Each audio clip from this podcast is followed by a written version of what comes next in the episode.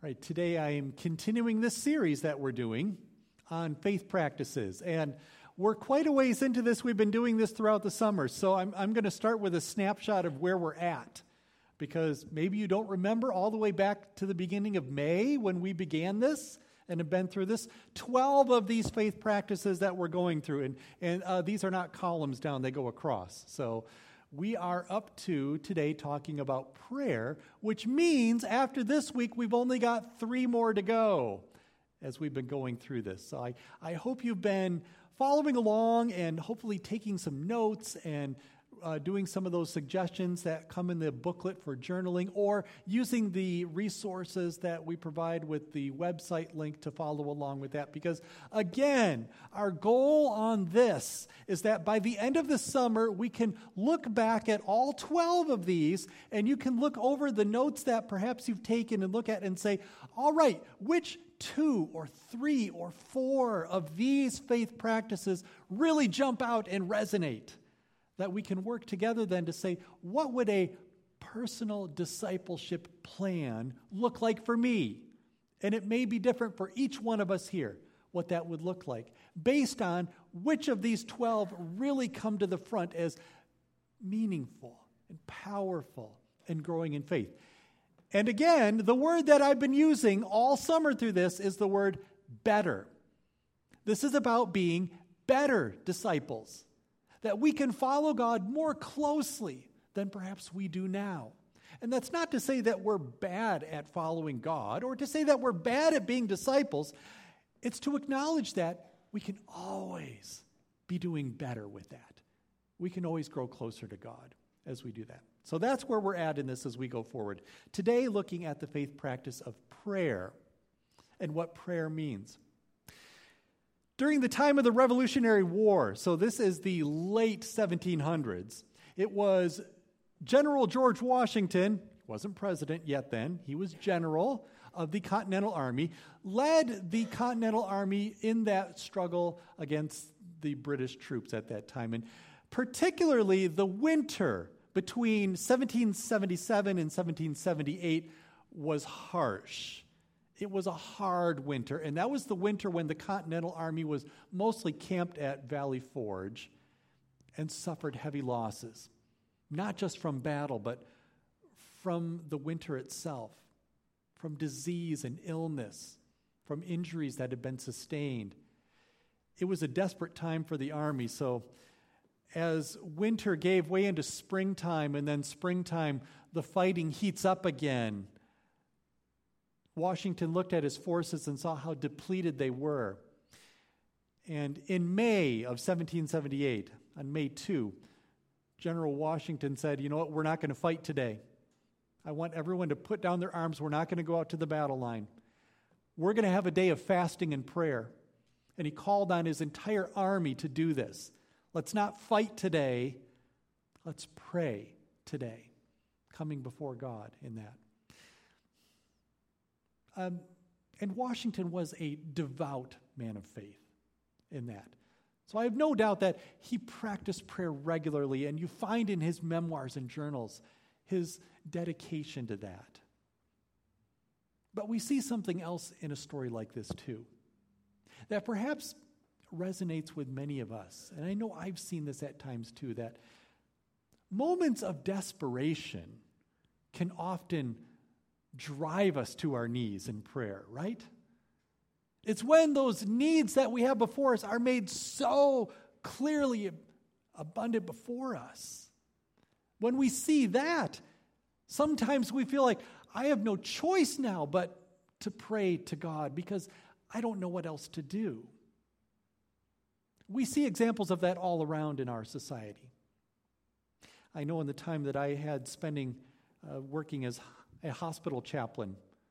I would see something of that often in the ER, working with people who would come in in trauma in that kind of situation where there felt like there's nothing else I can do now but to pray. Prayer can be like that for us, I think. And, and maybe for some of us, prayer has taken that shape from time to time. It's this moment of just desperate crying out. But today I want us to see how prayer is a faith practice. That it works as something more than just a moment of desperation, more than just coming before God with, God, here's what I really need right now, or here's what I would really like some assurance and direction for right now. But it can be a faith practice that grows us in discipleship. So we're going to look at that in a passage that brings before us something rather familiar for some of us called the Lord's Prayer. And it comes from Matthew chapter 5. That's where I'll find that. Matthew, or I'm sorry, uh, Matthew chapter 6. In Matthew chapter 6, where we're talking about how prayer works when the disciples ask Jesus, How do we pray? in these words of the Lord's Prayer. Before I read that, let's pray together. God, as we open your word today and we read what you have here for us, we pray that your spirit would open our minds so that we may not just see words on a page, but that we may hear what you are speaking into our lives so that we can follow you more closely as the disciples you're calling us to be. We pray this in the name of Jesus. Amen. All right, Matthew chapter 6, and it's not going to be on the screen. If you've got a bulletin in front of you, it's printed there, or there are Bibles under the chairs there so that you can see this passage that comes to us. Matthew chapter 6, I'm going to begin at verse 5. Here's what it says And when you pray, do not be like the hypocrites, for they love to pray standing in the synagogues and on the street corners to be seen by others. Truly, I tell you, they have received their reward in full. But when you pray, go into your room, close the door, and pray to your Father who is unseen. Then your Father who sees what is done in secret will reward you. And when you pray, do not keep on babbling like pagans, for they think they will be heard because of their many words. Do not be like them, for your Father knows what you need before you ask Him. This, then, is how you should pray Our Father in heaven, hallowed be your name. Your kingdom come, your will be done, on earth as it is in heaven. Give us today our daily bread, and forgive us our debts as we have also forgiven our debtors. And lead us not into temptation, but deliver us from the evil one. For if you forgive other people when they sin against you, your heavenly Father will also forgive you. But if you do not forgive others their sins, your Father will not forgive your sins. This is the word of the Lord. Thanks be to God. Something about prayer, then, as this comes to us, and what it means for us to be people of prayer, and how that works for us as a faith practice that brings us before God. Looking today at these words of the Lord's Prayer, and I don't know, maybe most of us here have that as a prayer that we know from memory that, that you've got that memorized, or maybe you've got that memorized from a time when you know it from the words that come from the King James Version of the Bible, right? It's a prayer that's filled with these and thous and thines and, and that kind of language from 1500s English. Maybe you know it as a prayer that uh, you would recite around the table daily or weekly or on special occasions, that kind of a thing. A prayer that is familiar in so many ways to so many people, but I want us to see how this comes in this passage as a faith practice as it works for us.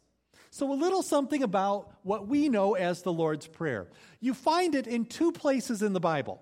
It's here where we read it in Matthew, and it also shows up in Luke's gospel. So you, feel, you find it in those two places, and the contexts are different from one to the next.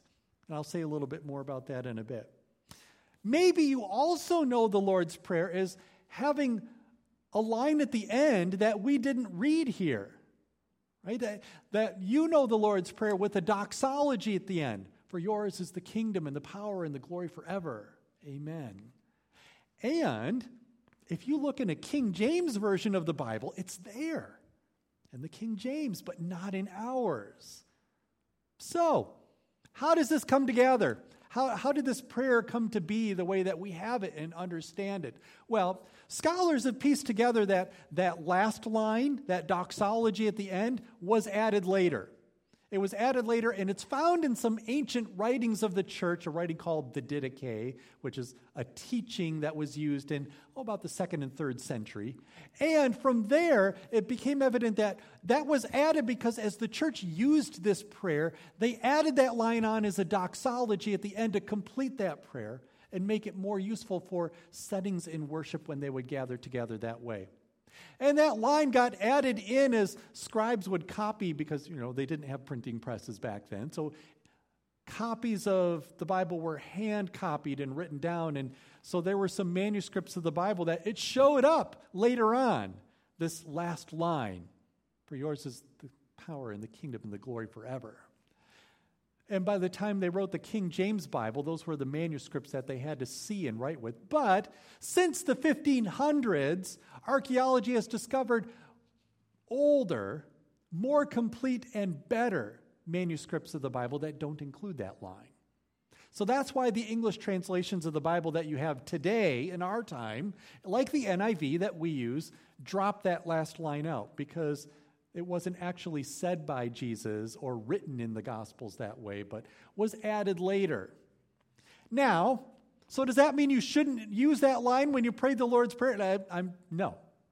That's not where I'm going with it. It's a good line. Keep it there. It's appropriate, right? Don't drop that out because the early church said this was a good thing too and added it and has used it for centuries like that. So there's nothing wrong with that in that, in our practice of doing this prayer. I'm going to keep that one out of what we're looking at today, though, because we're looking at what we have in Scripture. So, just looking at the words of the Lord's Prayer as we have it in Scripture is what we'll be looking at today. So, that's how that came to be in that. Then, something about the context where it is. In Matthew, here, the context is that it comes in a series of teachings that we know as the Sermon on the Mount uh, these teachings from Jesus where he's on the hillside, on the mountainside, teaching his disciples and people there. The Sermon on the Mount begins in Matthew chapter 5, 5 verse 1, and it begins with a series of teachings that maybe are familiar to you as well, called the Beatitudes. And the Sermon on the Mount goes all the way through the end of Matthew 7. So, chapters 5, 6, and 7 are all tied together as this one long teaching. And this teaching on prayer comes right in the middle of that. So, we understand something about that. Jesus is giving a teaching for his people. The first part of the Sermon on the Mount was largely about interpretation of the law and how we interpret the law now. And it's filled with language that is maybe familiar in ways where Jesus goes through one commandment at a time and says it with the line, You have heard that it was said, but now I say to you. And he goes on and on with that. You've heard that it was said, but I say to you. Then he gets to this teaching on prayer. And in the teaching on prayer, he starts focusing on something else. Jesus does. He starts focusing in particular on hypocrisy. And if you keep reading forward in the Sermon on the Mount, the passages that come after this as well focus on hypocrisy. The tendency for religious people to say one thing but do another thing. That seems to be his focus as he keeps going forward in Sermon on the Mount. And in this passage we read today, he gives a mention to that, doesn't he? Don't be like the hypocrites who stand up and pray in the synagogues. So he's giving something of attention towards that. Luke is a little different because you don't have what we see in Matthew as the Sermon on the Mount in Luke. You find some of the same stories, but they're scattered around in different places. So Luke's treatment of the Lord's Prayer comes in a different setting, a different time, a different place. And we're not looking at that one in particular today, but understanding that, Jesus gives this teaching to his disciples to be used in a variety of settings. Matthew chooses to place it here, in this setting, to get our attention on these teachings of Jesus. So, how does this work then? as a prayer that builds us in discipleship. It works as a faith practice. Here's what I want to do today I want us to just spend a little time going line by line through this and looking at what these various petitions or requests of the Lord's Prayer mean in the context that we see them here in Matthew's Gospel and how that works for us as we think about prayer and what prayer means for us, okay? So, the first line that comes to us in verse 9 Father in heaven, hallowed be your name. That this is a line that addresses God in a way that gives access to God, access to the presence of God. Jesus, when he comes, and we read about this in the Gospels, so often Jesus addresses God as his Father. You don't find that kind of language in the Old Testament in how the people of God addressed God. But Jesus does. He gives a close family relationship in how he addresses the Father. And we see throughout the Bible, and especially in the New Testament, the way that God reveals himself to be a Trinity Father, Son, and Holy Spirit. So the Son addresses the Father as they are close together. But here in the Lord's Prayer, for the first time, Jesus says, Not just my Father, but our Father. Now we're a part of that family. We are brought into that relationship. There's intimacy in those words. And this is something new that God's people had not experienced before. Even though they would have practices of praying and just read the Psalms, you know from the Old Testament in the Psalms that God's people cried out to Him in ways that could be incredibly personal and intimate. But also in the Old Testament, the practice of having access to God went through the priests. That it was the priests, the Levites, those were the people who were the mediator. You could not get to God without going through them because they were the ones who had access to the temple. And the temple, for the Old Testament, the temple is where the presence of God was in his dwelling. So you had to go through the priests. Jesus is giving a prayer here that shows us a little something different. You and I have direct access to God through Jesus. We've declared that already this morning in the songs that we've sung and with those words that we heard from the Belgic Confession. We pray through Jesus and have direct access to God through that. But then there's that other line Hallowed be your name. We don't use the word hallowed very much anymore, right? Uh, it comes from the same Greek word that from where we get the word holy. You can use those words almost interchangeably. We understand something of what's meant by holiness. Holy means it's reverent, it's sacred, it's special, it's set apart. Jesus is combining two different things here. We pray to a Father who is, at the one hand, is the creator of all the universe. He holds the stars in his hand. He is above everything. He is beyond us in ways that we could never imagine or attain on our own. That is the God who is above us, a God of transcendence. But now, at the same time, this God who is above us and holds all things is now a father as well someone who's close, a relationship of intimacy, a God who knows each one of us by name, knows our days, knows our thoughts, knows our concerns. That God is both of those things at the same time the majestic, all powerful creator of the universe and the close Father who knows every intimate detail of who each one of us is. That we come before God in that way. That is our presence before God. And that is God's presence with us. So that's where Jesus starts with this prayer. Then he goes to the next line, verse 10, where he talks about the way that we have a place before God. A place. Your kingdom come, your will be done on earth as it is in heaven. Now, it's not so much here that, that he's giving a direction towards this, right? A, a direction in the sense of, well, we aren't the ones who go to God's kingdom, it's God's kingdom who comes to us. And although in the immediate context here of this passage, there's truth to that. Because Jesus represents the kingdom of God, and Jesus is the one who came to be present with them in their place. This is more about a prayer that realizes what it means to be in that place, the place that Jesus has brought to us, the kingdom. A place where we place ourselves in submission to God's authority and control. Think about how that works because the language there in the prayer is the language of kingdom. We don't use those terms much anymore either. Kingdoms.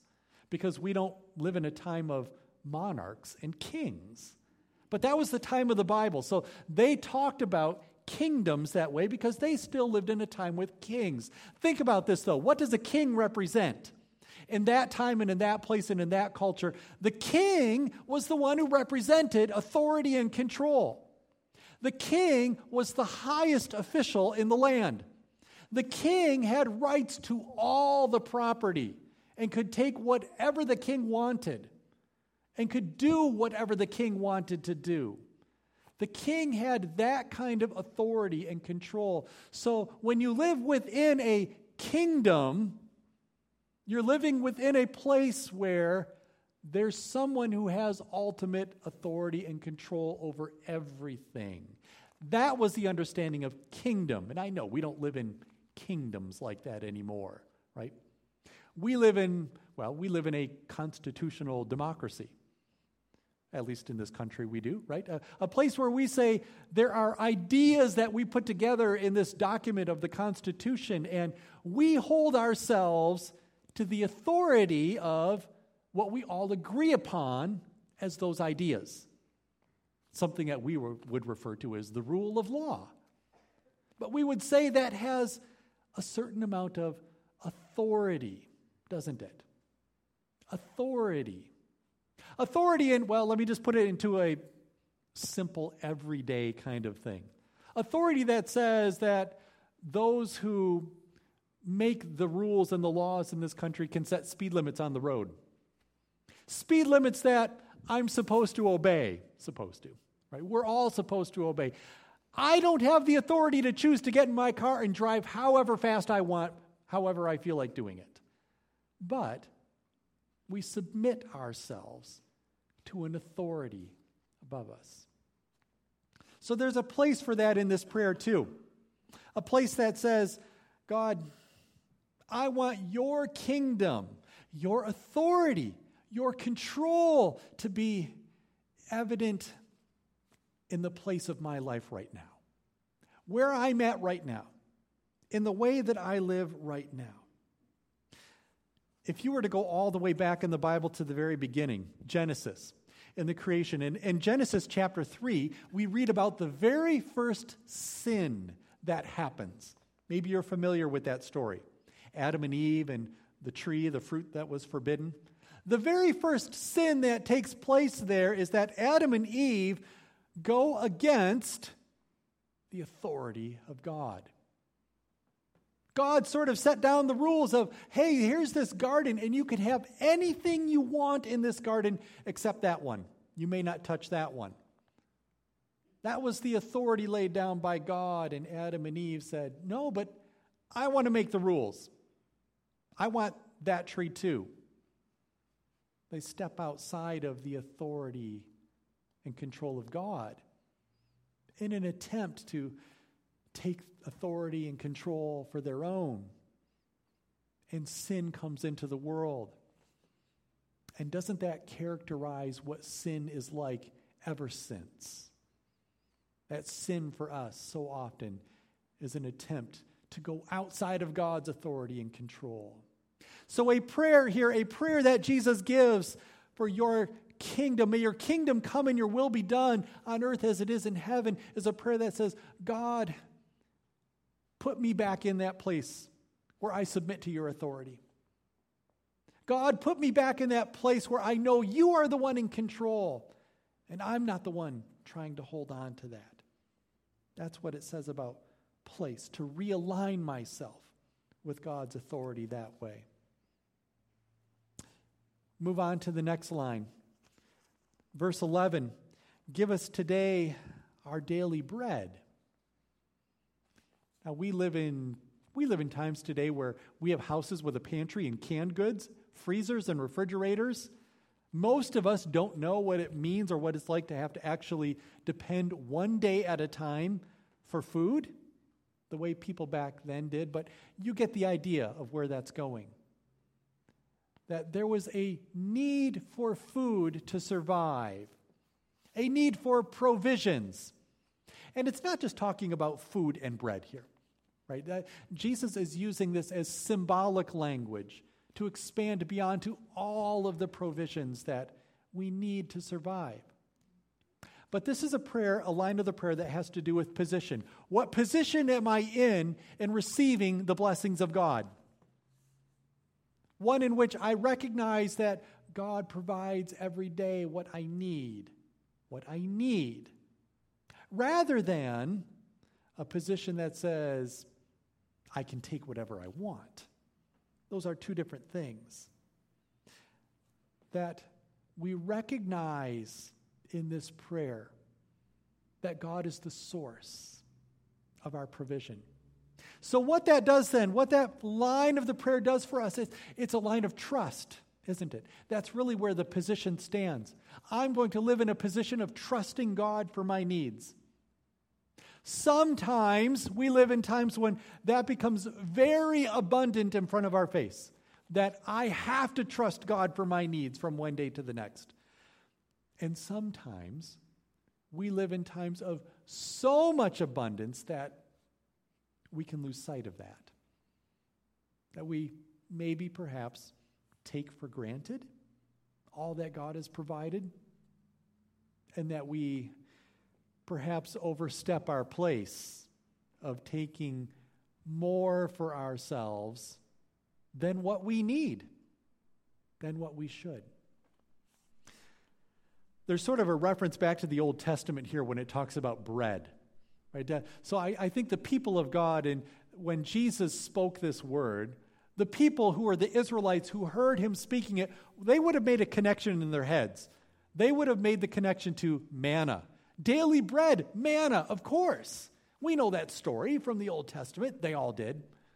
That when God's people were in the wilderness, the wilderness, a place where there was no provision, there was no food, there was no water in the wilderness, that for 40 years God provided manna, bread, every day, and just enough for that day. If you go back in Exodus and read about that, you find that people who gathered, went out every day and gathered it in, had just enough. Not too much, not too little. That those who had enough to share, shared with others. And that it wouldn't keep for more than one day, except for on the sixth day when they would gather enough for two days, right? So that they wouldn't have to go out on the Sabbath. So God provides for daily needs. This is a prayer then that acknowledges I need to be in a position of trusting God for what I need one day to the next. Move on to the next verse. Verse 12, this is a verse about posture. Forgive us our debts as we have forgiven our debtors. Now, here in Matthew, that's, that's pretty much a literal translation. Matthew does use the Greek word for debts. A financial obligation is pretty much what that comes down to. But is that really what Matthew's talking about here when he writes it that way? as this being the words of Jesus? That, all right, we have to pay back money we owe and forgive those who owe us money or not pay that back? How does that work, right? If you were to go and look at the same version of the Lord's Prayer in Luke's gospel, Luke does not use the word, the same Greek word for debts. And in fact, if you look in the NIV Bible, it doesn't say debts, it says sins. Forgive us our sins as we forgive those who sin against us. Two different Greek words that are used there. So, Matthew and Luke don't agree on what Jesus actually said when he taught this. But pull the idea together because I think we can make sense out of this. It's not that one's right, the other's wrong, it's not that there's a mistake. But the prayer is after something in particular that it's about forgiveness. Forgiveness, particularly when we've been wronged. When I've been wronged and I think somebody owes me something to make that right.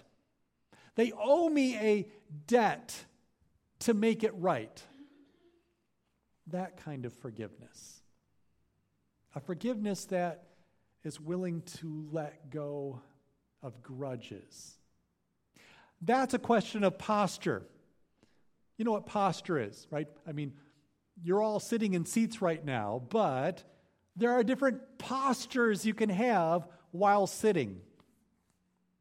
We can all be in relationships with people who've wronged us somehow, but there's different postures to that relationship. A posture of forgiveness is what's called for here. Now, this is a comparative statement, not a conditional statement. And this gets a little bit dicey in how the Greek comes together, especially when you flip forward to those very last verses that I read, right? Because if you forgive others, your Father in heaven will forgive you. But if you do not forgive others, you will not be forgiven. It sounds conditional, doesn't it? Conditional in the sense of if I don't forgive other people, then I'm not forgiven by God.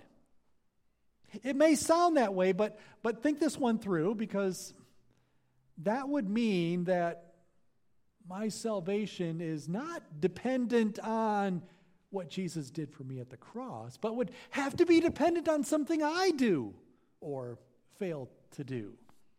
That's not what the Bible teaches. So, what's this after then? It's more of a comparative statement, not a conditional statement. Comparative in the sense of we are people who are forgiven by God. That God makes the first move to do that. That's the extension of grace. The Apostle Paul writes about that in the New Testament when he says, While we were yet sinners, Christ died for us. That we don't have to come and prove anything before God in order to receive the forgiveness of God. The Bible is clear about that. So, how does this come together then? Well, I, I think some of this makes sense naturally if you think about it. I, I have four kids, and when my kids were younger, they would sometimes argue, as young kids do. And sometimes, you know, as a parent, you have to step in and you have to tell your kids, all right, tell your sister you're sorry for what they did. Okay, sorry. I don't know if they really meant it. All right, tell your sister that you forgive you. I forgive you and I don't know if they really mean it. Um, I shouldn't pick on my own kids there. That's my childhood, right? Uh, my own fightings with my own sisters. You can't force someone to really forgive someone else. It can't be done out of obligation, can it? But it has to be genuine, it has to be real. Actual, real forgiveness comes from the heart actual, real forgiveness is a posture that we embrace. That's what makes this a comparative statement. That we're praying before God to say, God, just as you are the one who forgives the people who sin against you, who have trampled all over your laws and commands and decrees, just as you forgive people like that, people like me. May I be the kind of person who forgives others like that in that same way. May I have that same posture. All right, then one more. The last one, at least as we get here in Matthew's treatment of this. Lead us not to temptation, but deliver us from the evil one. Something about a process that takes place here a process of being conformed into the image of Christ. It's not actually God who leads into temptation. We shouldn't think of that, that God is somehow the cause or the source of being tempted. God would not do that. That God is not the source of temptation. But it's more a statement of fact. God, because you are a God who does not lead into temptation, you are a God who delivers us from the evil that comes from temptation. It's more a statement of a matter of fact that way. And evil, what's he talking about there? Because in the version that the NIV, we talk about it being the evil one. If you go back to the old King James, it's just evil. Uh, the literal Greek is the evil, right? Deliver us from the evil. And yeah, what does the evil mean? I don't want us to get hung up on that. Right? This is not so much a theological explanation about spiritual warfare and how that works. It's not a theological explanation on the nature of evil and how that works in the world. What it is in the context of a prayer here is that it's a declaration that says, God, we trip up and fall into temptation. And sometimes we do that often. But I'm coming in God to God in prayer to say, deliver me from the trap, the grip of that evil, of that sin. That when I fall into temptation, and we all do from time to time, that when temptation finds its way to trip me up and stumble me, God, be the one to pick me up again. Be the one to set me straight again. It's a prayer that acknowledges I can't do that part on my own, right? That I am not on my own strong enough to be able to fight and resist temptation and sin as it comes to me. And I, on my own, do not have the strength it takes to get up over and over again and start walking that road of faithful obedience to God. That God Himself comes to assist and to guide and to lead on that. That we are being formed more and more into the image of Christ by the power of the Holy Spirit working that in us. That's what we pray before God as a process. Continue to do that. So pull this one all together then. Pull it together. It's a prayer then that really is a prayer for personal sanctification. We talk about those two things in the church justification and sanctification. That justification is what Jesus does on the cross, and only Jesus can do on the cross. It's what makes us right before God. Sanctification is what happens after that. The Holy Spirit working in our lives that day by day by day, we learn more and more of what it means to walk in faithful obedience to God. This is a prayer that embraces that. A prayer that says, God, help me to walk that road of sanctification, learning more and more of what it means to be the person you've created me to be, called me to be. So, what does this mean for prayer? I know often prayer can be for us something where we just bring our list of needs before God. God, here's what I'm working at. Here's what's a struggle in my life. Here's what's been given, and I want to thank you for it. And prayer is a list, sometimes maybe a checklist of things that way. But what the Lord's Prayer shows us, what this passage shows us, is that prayer as a faith practice is something that changes us. That prayer itself can change me can mold and shape my heart to follow God more closely when we pray like that. Prayer then, prayer then is not something that is meant to change God's heart or mind to bend towards what I want, but rather prayer is something that's meant to change my heart to bend towards what God wants. That prayer does that. It's not the chief end of prayer to get God to answer what we want. It is the chief end of prayer for God to change me into what He wants. That's what prayer does for us. And that's where a prayer like this sets us in that process of always asking and looking God, what is it that I can see or do or realize better to be a better disciple, a better follower of Jesus that I can't do on my own, but only by the Holy Spirit working in me. We are people who've been redeemed by God.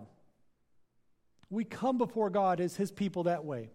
People who are forgiven by God. People who are being made new, sanctified by God to be His followers. That's what comes through when we pray before God. And let's pray together now. Lord, thank you for the gift of your word and that even in your word you show us and teach us how to pray to you and how to be in communication to you.